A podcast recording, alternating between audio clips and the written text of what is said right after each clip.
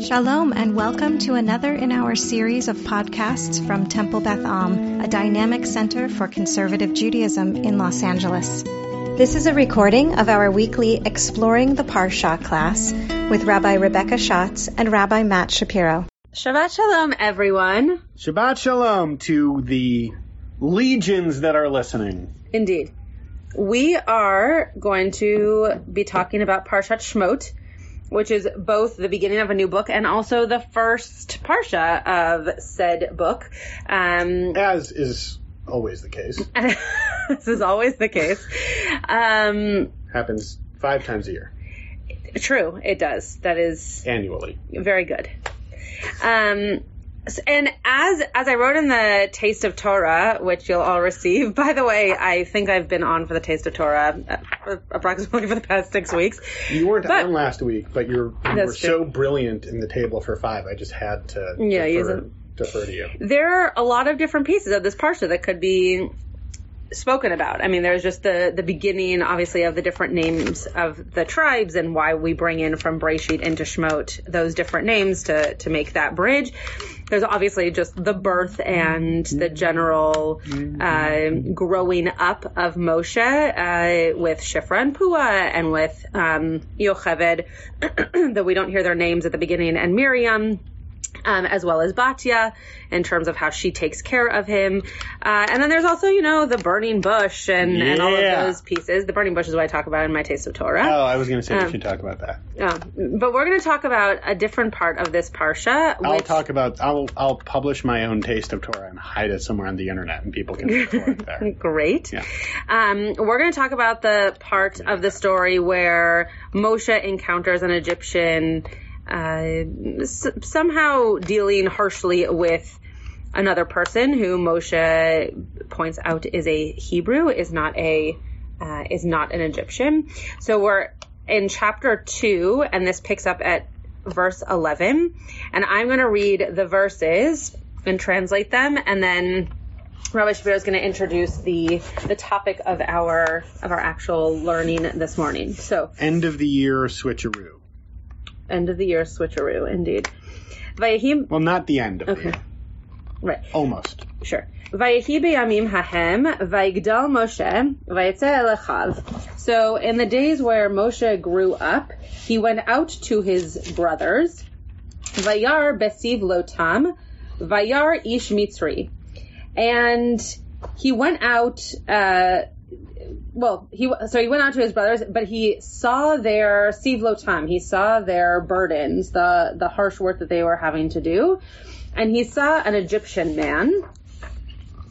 Makeh ish ivri me'echav, who hit a, a man who was a Hebrew. Um, and then it says me'echav from his brethren. So we'll unpack that in in a little bit. Vayifen ko vecho, vayar ki ein ish vayach et hamitzri, vayit menehu bachol. So Moshe turned this way and that ko vecho. I love I love those two words because you can kind of hear what he's doing even if you don't understand it. So he turned this way and that, and he sees that there is no person. We insert here the word around, though it just says in the Hebrew ki ein ish. There's no person. Vayachet Mitzri, and he hits the the Egyptian, and then it says, and he buried him in the sand.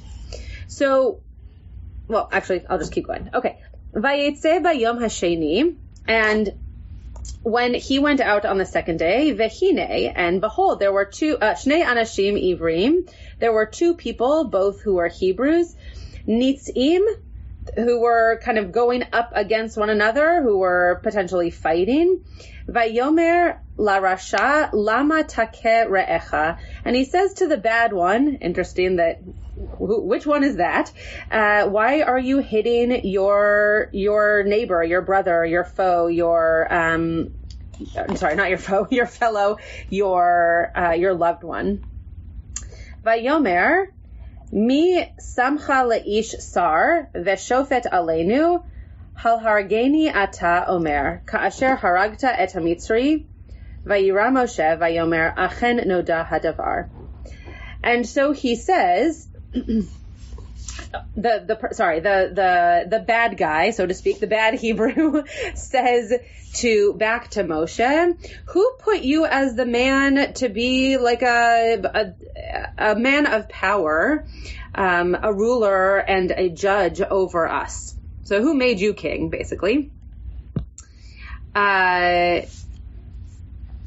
halhargeni ata.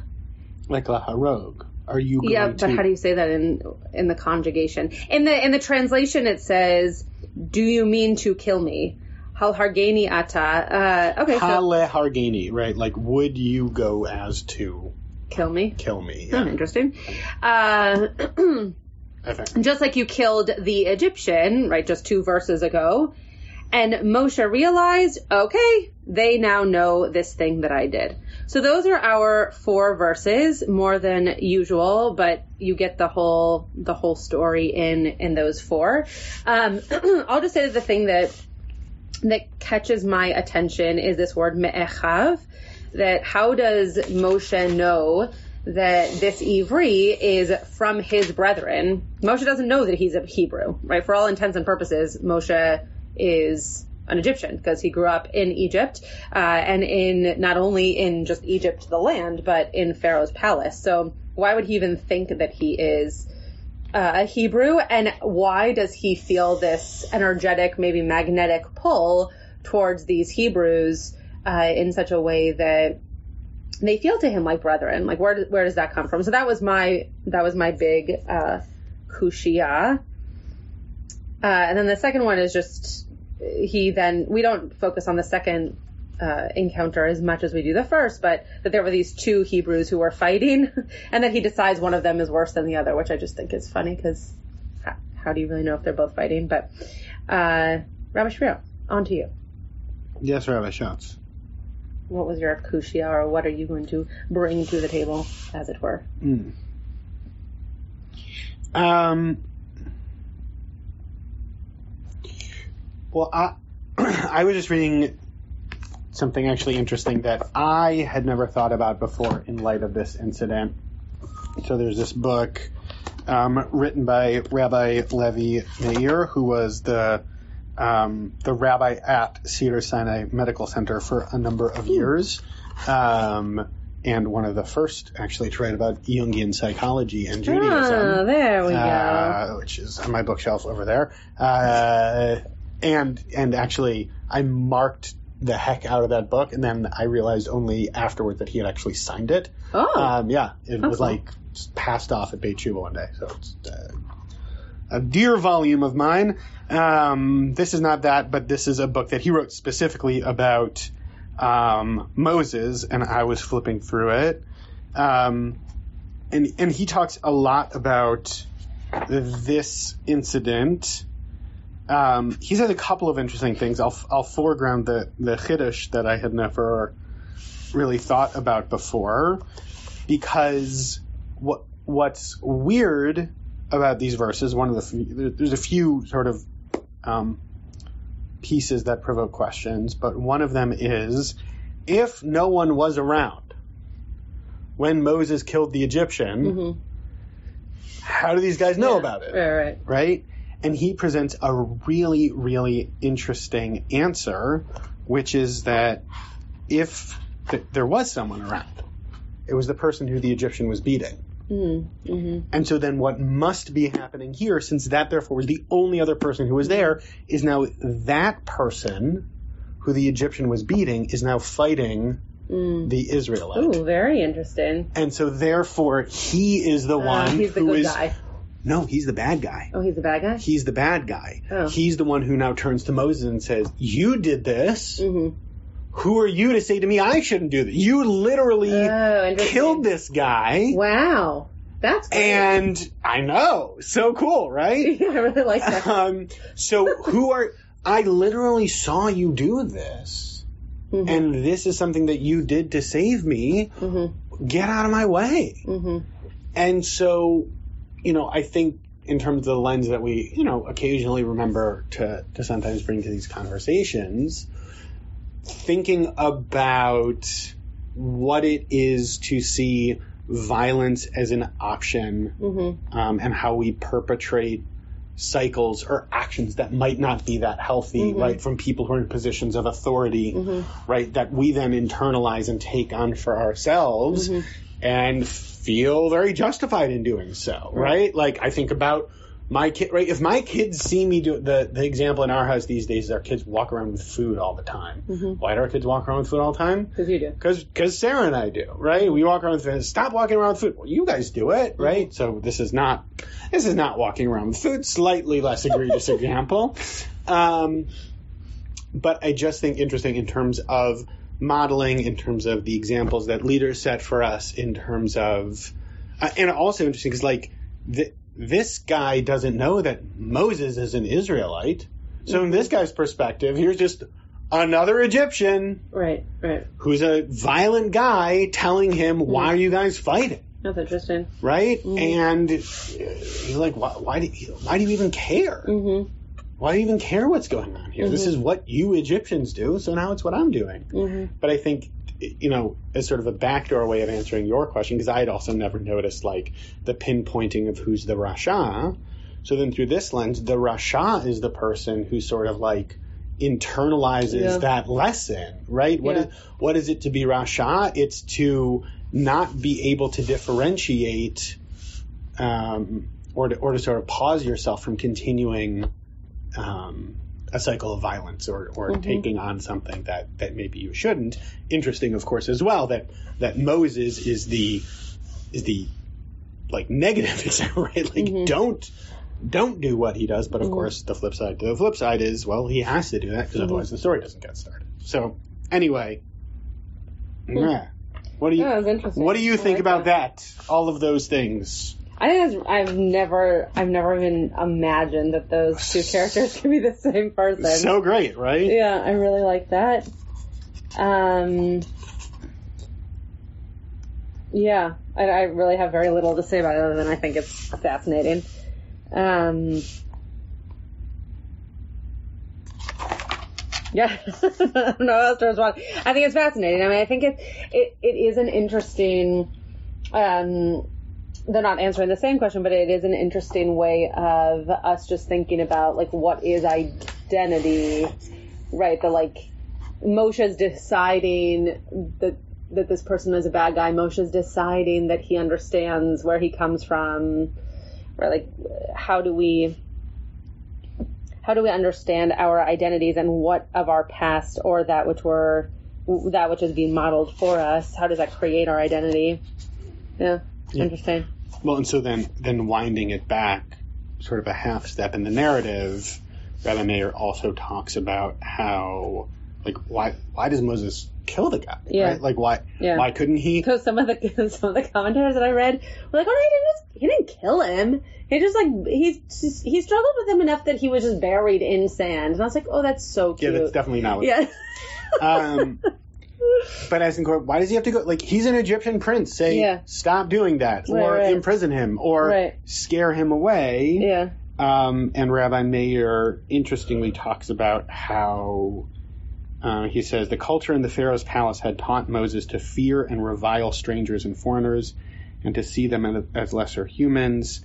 Even though Moses had consciously chosen to identify himself as a Hebrew, mm-hmm. the darkness that he had absorbed had to surface at some time in his life. Whoa, whoa. So that this idea that he's been sort of immersed in this environment mm-hmm. of hostility and violence. Mm-hmm. And when he sees something that's at odds with, right, like he's been growing up in an environment where if you see something that you don't like, mm-hmm. you you lash out at it mm-hmm. and you you do away with it, right? Like um so so if he's seen that modeled, then that's what he's going to do, which does not absolve him of the action, right? Mm-hmm. He's, he still took the action. Um, and I think there are some interesting pieces there in terms of, for each of us, right? What's the milieu in which we're situated? What are the forces acting upon us? How do we internalize those? What are the healthy or unhealthy ways of processing those? Um, yeah, and, and to have to have to have both empathy for Moses in terms of this is Bad sort of what assumption. what he grew up with, Yeah, and yeah. also saying, you know, you can't you can't do that. Right. There's there and and it's uh, uh, It's kind of like not to make it super dark, but it's kind of like you know when when someone is abused as a child and then becomes a parent and abuses their yeah, cycle of child abuse. and they're well not necessarily even sexual just like any kind of abuse right Yeah. verbal physical whatever um but then the argument is well i don't know how else to love. It's like mm, okay well I, I get that you might not have had modeled good behavior but by living in the world you should know that hitting your kid sexually abusing your kid whatever is not the way to not the way to show affection not the only way or the good way to show affection well, you you we still are ultimately responsible for our own actions. Correct. Correct. What Yeah, yeah. What's interesting is what we're talking about is you know there's there's of course the the echo that folks might hear in these verse right that Moses sees like ein ish right and of course the teaching in Pirkei Avot Makom she'ein ish ish Mm-hmm. ish right in a place we'll, we'll, go with the traditional gender translation right like in the place where there isn't a man strive to be a man right in sort of the the sense Yeah. there that if there's no one around to do what has to be done do what has to be done Right. right? Uh, to to sort of cross teachify it, right? The lo alecha machal, right? You you don't have to do everything, but you got to do something, Mm-hmm, right? Um, and so Moses looks hither and thither.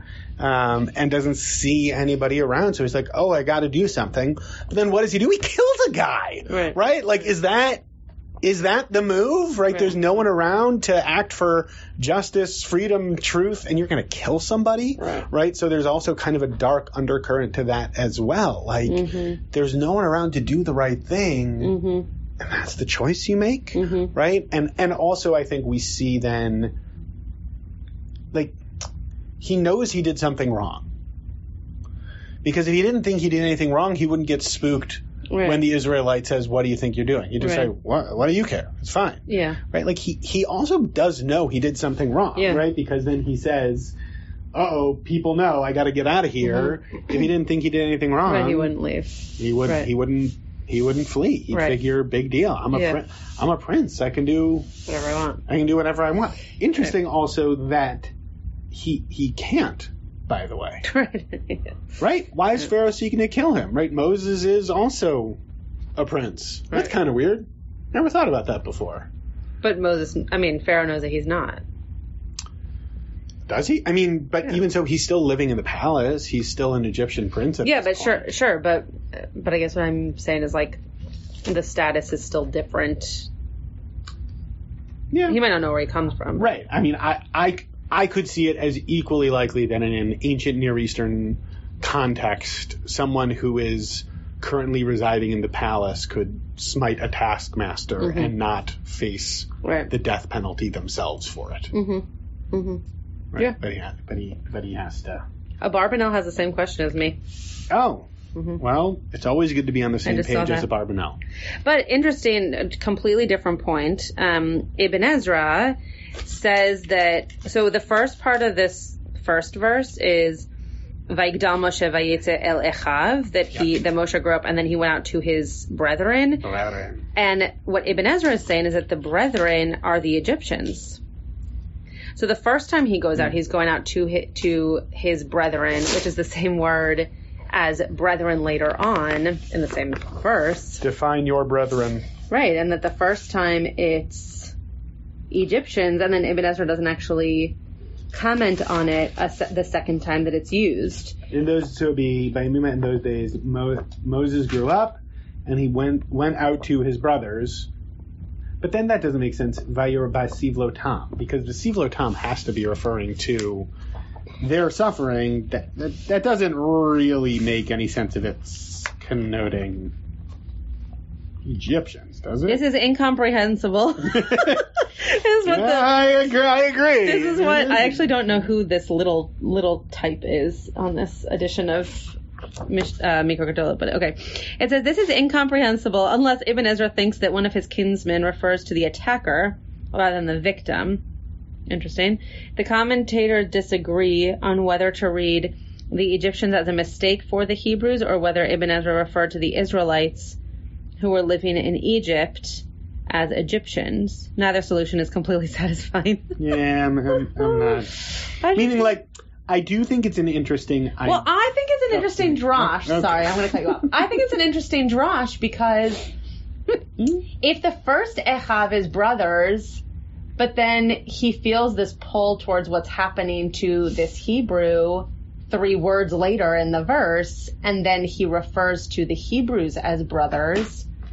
It is interesting to think about how we choose those in our lives to be close to and how people who we choose to have close in our lives at certain moments could become our enemies at other times in our lives and vice versa. That someone who we did not particularly think that we were going to um, enjoy or be close to or have respect for could become someone who later on we do. Um, we think about relationships more linearly I think in general, but but if we if we stop to imagine those people who we are close to and have not been close to our whole lives, it's possible that that the, that that shift does happen. So using the same word for both could imply that Moshe had a different translation of who his brothers were over the course of his life, and I really like that drush. no, I think that's definitely. I mean, I think there's definitely something to the shift in Moses. I'm Moses' just excited about this identity. I can tell that. Yeah. It still doesn't grammatically make sense at the beginning of the verse. Yeah, but but grammar's like- not really my thing. Okay, so. Um, great. Just kinda I didn't realize it was my thing either, but I'm glad to know it's not your It's thing. definitely not my thing. Um, d- d- do you want to do you want to get Freudian for a second? Do you want to? Sure, we can. Do you want to? Do you know? Do you know, know Moses and monotheism? I thought you were about to ask me, do you know Freudian? Yeah, no. I have that Do I know what? in you. So thank so you. Fre- I so mean, nice. Freud. I mean, he's not the only one to talk about it, but it's, Mm-hmm. it's sort of. You okay there? Rabbi Schatz just just slammed her foot into the table by my couch. But I didn't curse. Good job. How you doing? What pain scale? One to ten. Okay. Where are we at? Oh. One to ten. Okay. I'm listening to you. Where are you? Like three?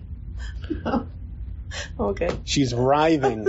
I'm not. She's writhing and she's turning purple. I'm not doing that. for those who are wondering.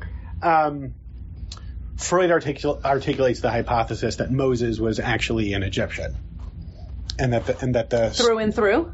that Moses was born an Egyptian, mm-hmm. um, Awesome. who uh, who basically ascribed to the monotheistic version of Egyptian religion, which was then done away with. Mm-hmm. But he was sort of clued into Egyptian monotheism and mm. was sort of persecuted for it and mm.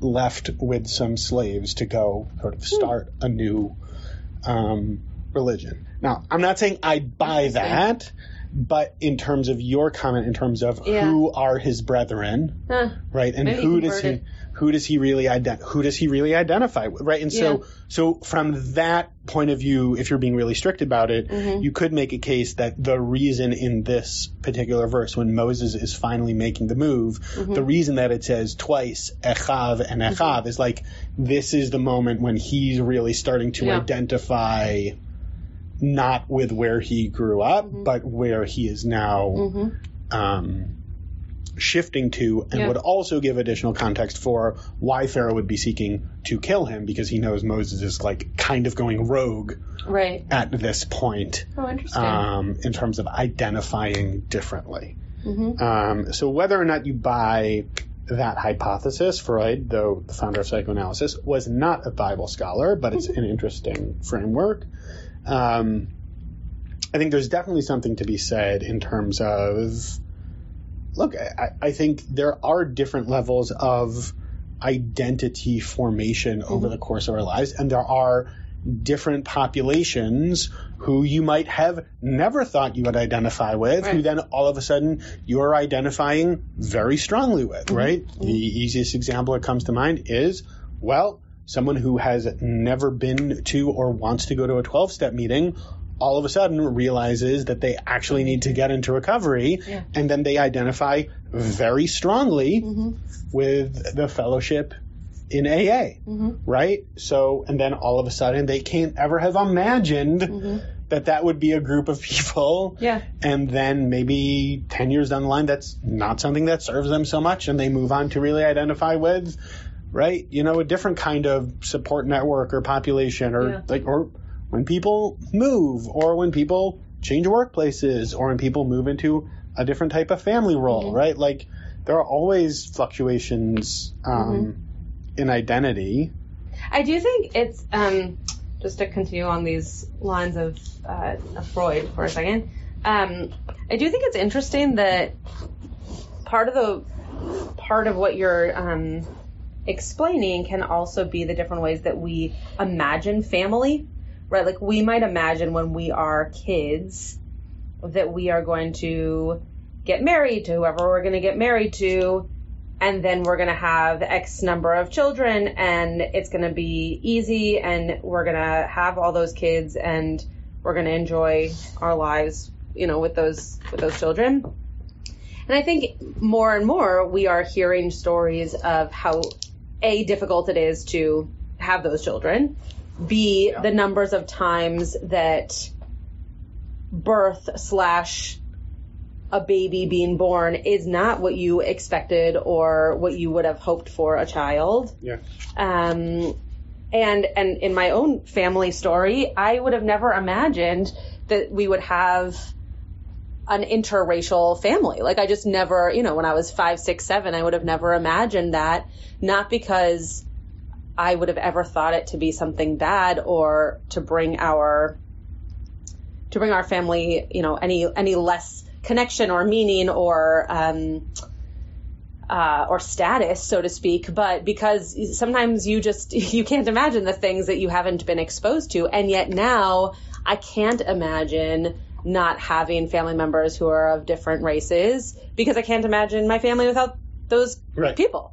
So when I think of my brothers and I having kids, it no longer looks as linear as married, have children who look like you, right? Like Right. It, there's there's a whole other subset of what family looks like to me, and and I do think that that's not just naivete or ignorance. I just think that we are so used to the things that we come from and that are that we are exposed to that for Moshe, this first iteration of Echav was just the brothers that he knew to call brothers, but then the second iteration was a pull towards something that he felt more deeply of an identity and a community that then he called them brothers. Yeah.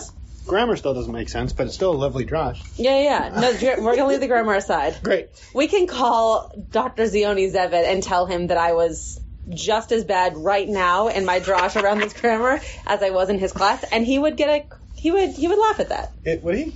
Oh, totally. Okay. Yeah. I mean, Um, if anybody knows that I'm not good at grammar, it's my grammar teacher. So yeah, Um, I, I was gonna make the comment. I think that um,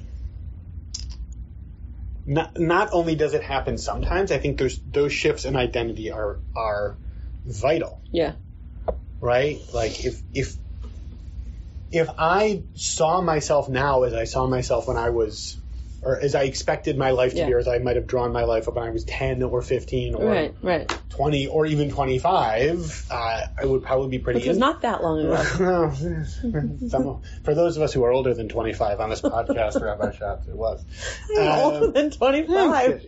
um, th- that those are vital, right? I mean, that's that's developmental psychology 101, Yeah. right? That in, in order for us to just like be people in the world, there are certain developmental shifts and roles that Yeah. we we have to yeah, um, move through. Otherwise, we're essentially in arrested development. Right, Right. right. And this is obviously a chain of events. That, you know, hope, hopefully we don't all have to um, murder someone and then intervene in a potential murder in order to grow up. I would staunchly advocate for that. yeah, Um, but reading this through the lens of, um, you know, leaving where you've been, going out in the world, struggling to understand why things are happening the way they are and how to make sense of them. hmm Um, I think it's definitely something that's happening here. Um, it also, I said this to Rabbi Schatz earlier. So the author Joan Didion passed away um, earlier today. For those of you who know her work, but one of We are we are recording on Thursday, just to be clear. Thank you. That's So you're going to be listening to it on Friday. Yep. Uh, or later. Or tw 25 years in the future when this is still living on Correct. in the cloud. But I just wanted to point out that the death happened today, not tomorrow. I appreciate. Yeah. I agree. Okay. Um, but one of her most famous lines, if not her most famous line, was the sort of pithy framing that we tell ourselves stories in order to live. Um, that we each have a narrative, right? Like as I'm as I'm walking around, I have a narrative for like what I'm going to be doing today and what my plans are and what Yeah. my week has in store and what my month has in store, and right? It's it's a narrative in which I am the protagonist because it'd be weird if I was telling a story and you know my neighbor down the street was the protagonist. I wouldn't have very much to do with my time other than wave hello three times a day, um, right? But I'm I'm telling myself a story about what's happening. Um, in order to make sense of it, Yeah. But that story changes, right? That story shifts and evolves, and it it has to, right? I think Rabbi Schatz has heard me reference this, and, and it mentioned it is at a drosh at the executive board meeting over a month ago. And Rabbi Schatz probably wasn't listening, that's okay. I'm not sure anyone else was, but there was. Uh, I remember we were outside. It's freezing. we were outside, it was it was a lovely fall evening. Nope. Um, but there are also hazards of narrative, right? If we get too wedded to one particular narrative of how the world is or the way things should be, Yeah. that can be confining because, as we're all learning with Omicron, reality has a way of sort of continually upending our expectations. So Yeah. we have to be able to adjust to that. And Moses sort of gets thrown thrown for a loop here a couple of times. I do think that a part of this identity piece that Rabbi Shapiro and I see quite often also comes about in conversion students, right? That they feel this pull towards Judaism, towards Yeah. culture, to- towards the religion, towards a person, right, who might not be considered a brother, but would be considered a family member. Um, and, and that, That's a different Freudian thing. yeah, thank you. Um, but that also is a really interesting way of framing this pull that I know I keep calling it that. It doesn't say that in the Torah, but like the way in which Moshe then identifies himself as a Hebrew, right? All the commentators are, are come up with all these funny things to say like, oh, Pharaoh told him he was a Hebrew, or Batya told him he was Hebrew. Okay, well, you're all making that up because you don't actually know that and you're from the 11th century. So awesome that you think so, but, but maybe, probably not. And, and I think that what we're seeing, Rashbiro's laughing at me because he loves that I beat on the Straight talk from Rabbi Schatz and the Mefarshim. Listen here, Rashbam. yeah, it just doesn't make any sense. Like I, they're doing exactly what we're doing right now, and and just to say that Except without the recording device. incorrect. Well, they wrote it down. To say that you know we that he must have heard from someone else that he was a Hebrew. Okay, but also also maybe he just felt a certain camaraderie and a certain kind of connection and a certain um I- don't know, inspiration from the people around him who were acting like him, maybe even looked like him, though I think in today's day that would not be super PC, but just there, there is a, there is a magnetic pull to people who you, who, who are like you, right? And, and that is something that I think he was feeling and experiencing. And I- I don't know, I just don't want to dismiss that. And I do think that people who choose to become Jewish, I think often, um, or I shouldn't say I think, I know, often relate to that kind of draw um, to their own Jewish identity. Yeah, I think there's. I mean, the to ground it a little more, to ground it a little more in some of the language.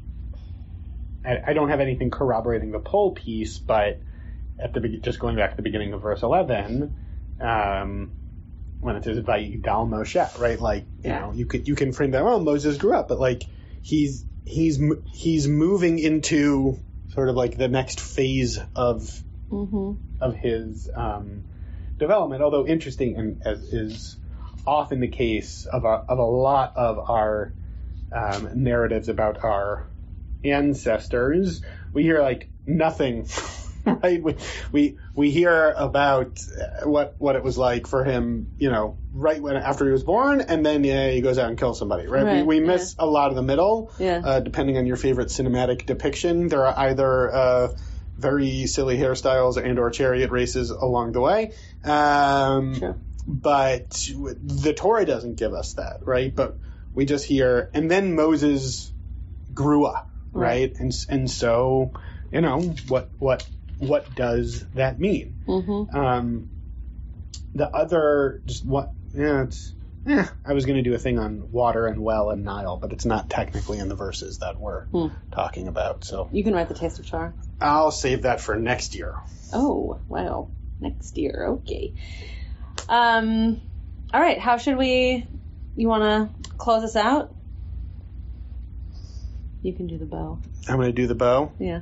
I like that it's become a thing. Whenever, whenever we stop doing this podcast, I hope that. Well, I, either I'm going to get Rabbi Schatz a very nice bow, or she should- she should get me a very nice. Or we're just going to show up to our offices and have bows everywhere from our different listeners. Oh yeah, Yeah. all all all one of them are going to send a bunch of bows. bows. So yeah, cute. bows, Yeah. bows everywhere. I don't know that I have a. Can you sit near the microphone? Rabbi Shapiro is now pacing, but I need him to be near I the microphone. I mean, obviously. all right. Okay. All right. the very old Roman. I know. That's what I'm telling you. okay, bow. Bow. Uh, bow it up. Bow nose. Um, I, I, I think it's g- going back to the piece that Rabbi Schatz was taken by as I was, um, and thinking about this story kind of through that lens of um, Moses helping someone who then kind of turned the tables on him and the cycles of behavior that that might perpetuate and how that plays into identity. I, I, I think it's a, a reminder of, of a challenge for each of us, right? Reflecting on where we are in terms of our own identity. I think it's fair to say that the past two years have held a lot of unexpected changes, kind of all the way around. I was just talking to a friend uh, earlier today, and I said to him, "We are all way more than two years older than we were two years ago, right? Like a lot has happened Yeah. over these past two years, Mhm. um, and some of that is identity stuff, right? How how we see ourselves, how we see ourselves in relationship to other people, how we see ourselves in terms of how we respond to crisis, Mhm. Um, Who we call our brothers. right Who, who we we who we who we call family Mhm. um, the ways in which we see ourselves perpetuating cycles of violence and trauma or the ways that we Mhm. try to break out of those Mhm. um, and I think you know we can see these verses as a call to dive into exploring that and to Yeah. see that you know this is deep within the DNA of our tradition that this this sort of chain of events is what starts um, you know the process towards freedom and uh, you know that's a, it's a good reminder and a call for each of us so there you go Beautiful. Shabbat Shalom You have been listening to another in our series of podcasts from Temple Beth Am, a dynamic center for conservative Judaism in Los Angeles. If you enjoy these podcasts, we invite you to write a review on the Apple Podcast site or wherever you get your podcasts. For more information about Temple Beth Am Los Angeles, go to tbala.org.